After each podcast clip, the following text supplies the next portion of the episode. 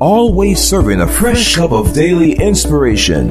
Deanna Hobbs. Today's inspiration is to encourage you to anticipate good things. When bad things happen and circumstances look bleak, it's easy to expect the worst instead of believing God for the best. But this encouragement is God's way of drawing your attention away from negative contingencies and focusing you on the positive possibilities that exist for those that believe. Welcome to this your Tuesday, April 16th, 2019 edition of your Daily Cup of Inspiration podcast. My name is Deanna Hobbs, founder of Empowering Everyday Women Ministries, a 501c3 nonprofit organization that distributes free resources all around the world to help you grow in your faith and become everything God has destined you to be. I am bringing you the biggest smiles and the warmest greetings ever live from Empowering Everyday Women Ministries right here in the city of Buffalo, New York. It is currently 35 degrees in the Queen City. I have to quickly say, you are just sweet to me. Thank you. I have read your comments and messages encouraging my heart, letting me know you're praying. How did I get so blessed to be connected to such an amazing faith family? You are a gift to me. It is my honor to serve you, to be in covenant with you, and to share kingdom principles with you from the Word of God. Just a quick reminder that every single podcast you hear is a free resource for you to stream and download at your convenience on iTunes, Google Play, and other digital outlets. You can also listen on my YouTube channel under my name, Deanna Hobbs, D I A N N A H O B B S. Click that red subscribe button, turn on those notifications, and every time a podcast is uploaded, you will be among the first to know. I want to get into today's word, but first a prayer. God, thank you for another beautiful day and for this wonderful chance to sit at your feet and eat from your table. I pray that you will feed the precious individual you led to press play. Give them a word that will penetrate their heart and let them know that you have great things planned for their life. And I thank you in Jesus' name. Amen. Daily Cup family, my brother asked me yesterday, so you got a good report from the doctor? I told him, well, not yet, but I believe God. If you listened to my broadcast yesterday, then you know my doctors have been running some tests on me and they found some concerning things going on that are different from the ailments God healed me from two years ago. And of course, my family knows what I've been dealing with. So my brother said, well, I saw you posting online today after weeks of silence. And apparently, Daily Cup family, from the tone of my post, he assumed I had received an update from the doctor about my test with good news because what I wrote on the internet was positive and full of faith. But the thing is, my posts yesterday were impersonal. I was speaking what I believe God led me to say. And one of the posts from yesterday on my Facebook page said, You're about to celebrate a public victory. Get ready for it. And I know in my heart it was from the Lord. And there have been times when I have been personal online, but yesterday's posts were not. And here's the thing I have seen the Lord work so many times. I have witnessed him move by his power, heal diseases, deliver, and bless. Psalm 34 19 makes this declaration Many are the afflictions of the righteous, but the Lord delivers him out of them all. That means if you've got an affliction, you ought to expect a deliverance. And you may have trouble on every side, but you can still rejoice because you know that God is on your side. My point is this trouble comes just as it did for the prophet Jeremiah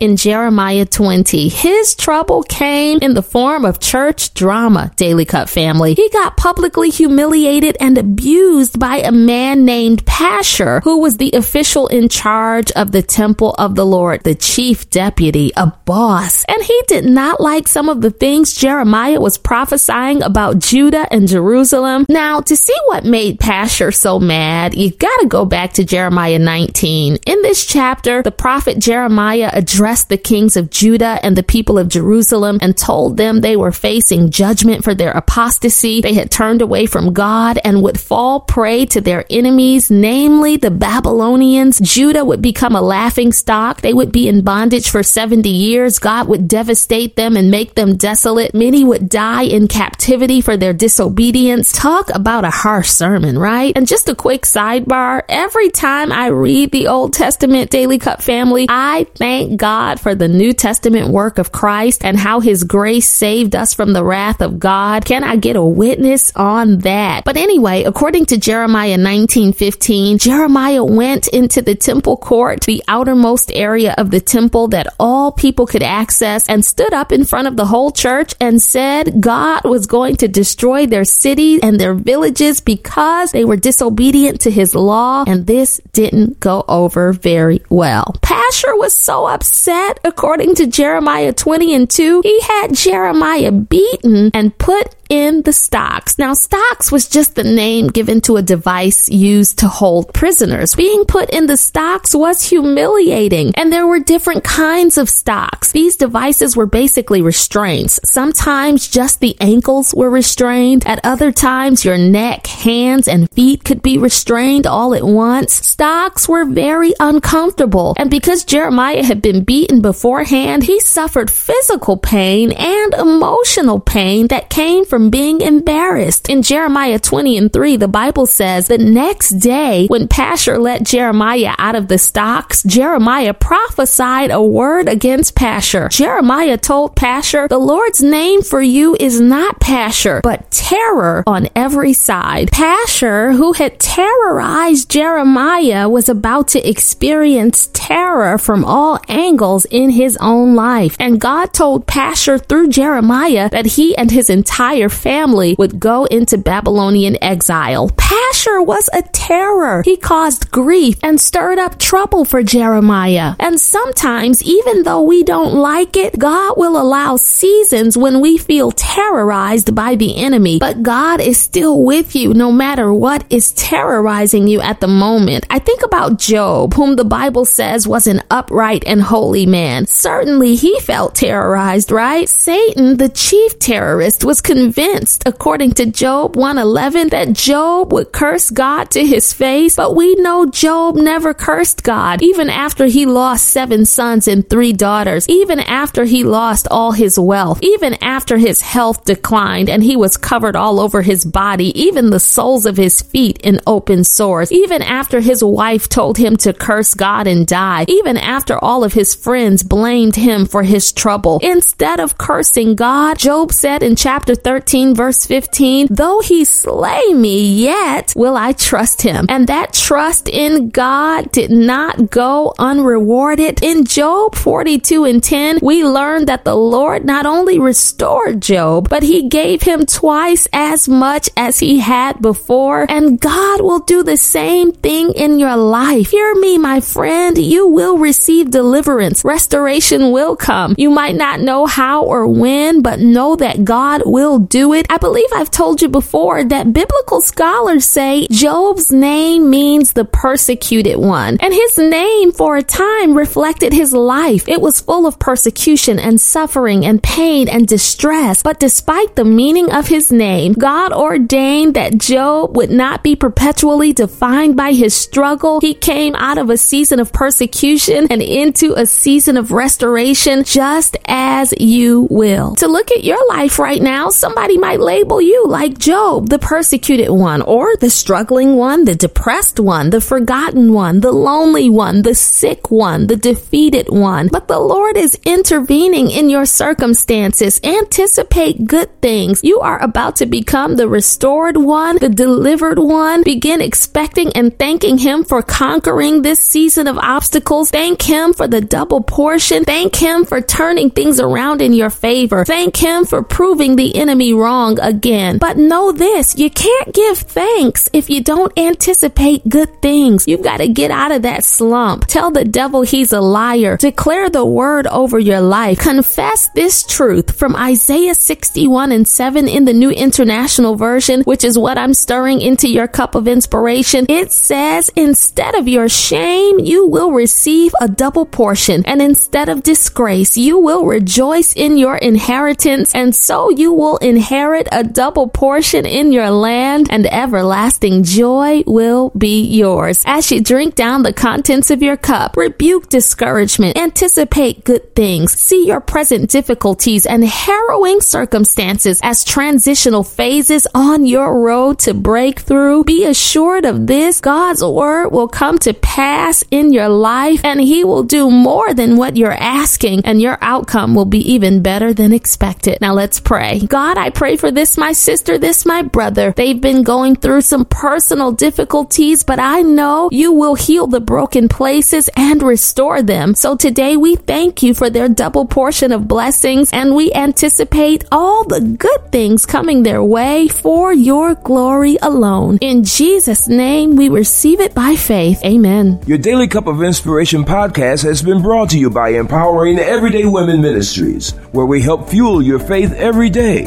For more information, log on to www.deannahobbs.com.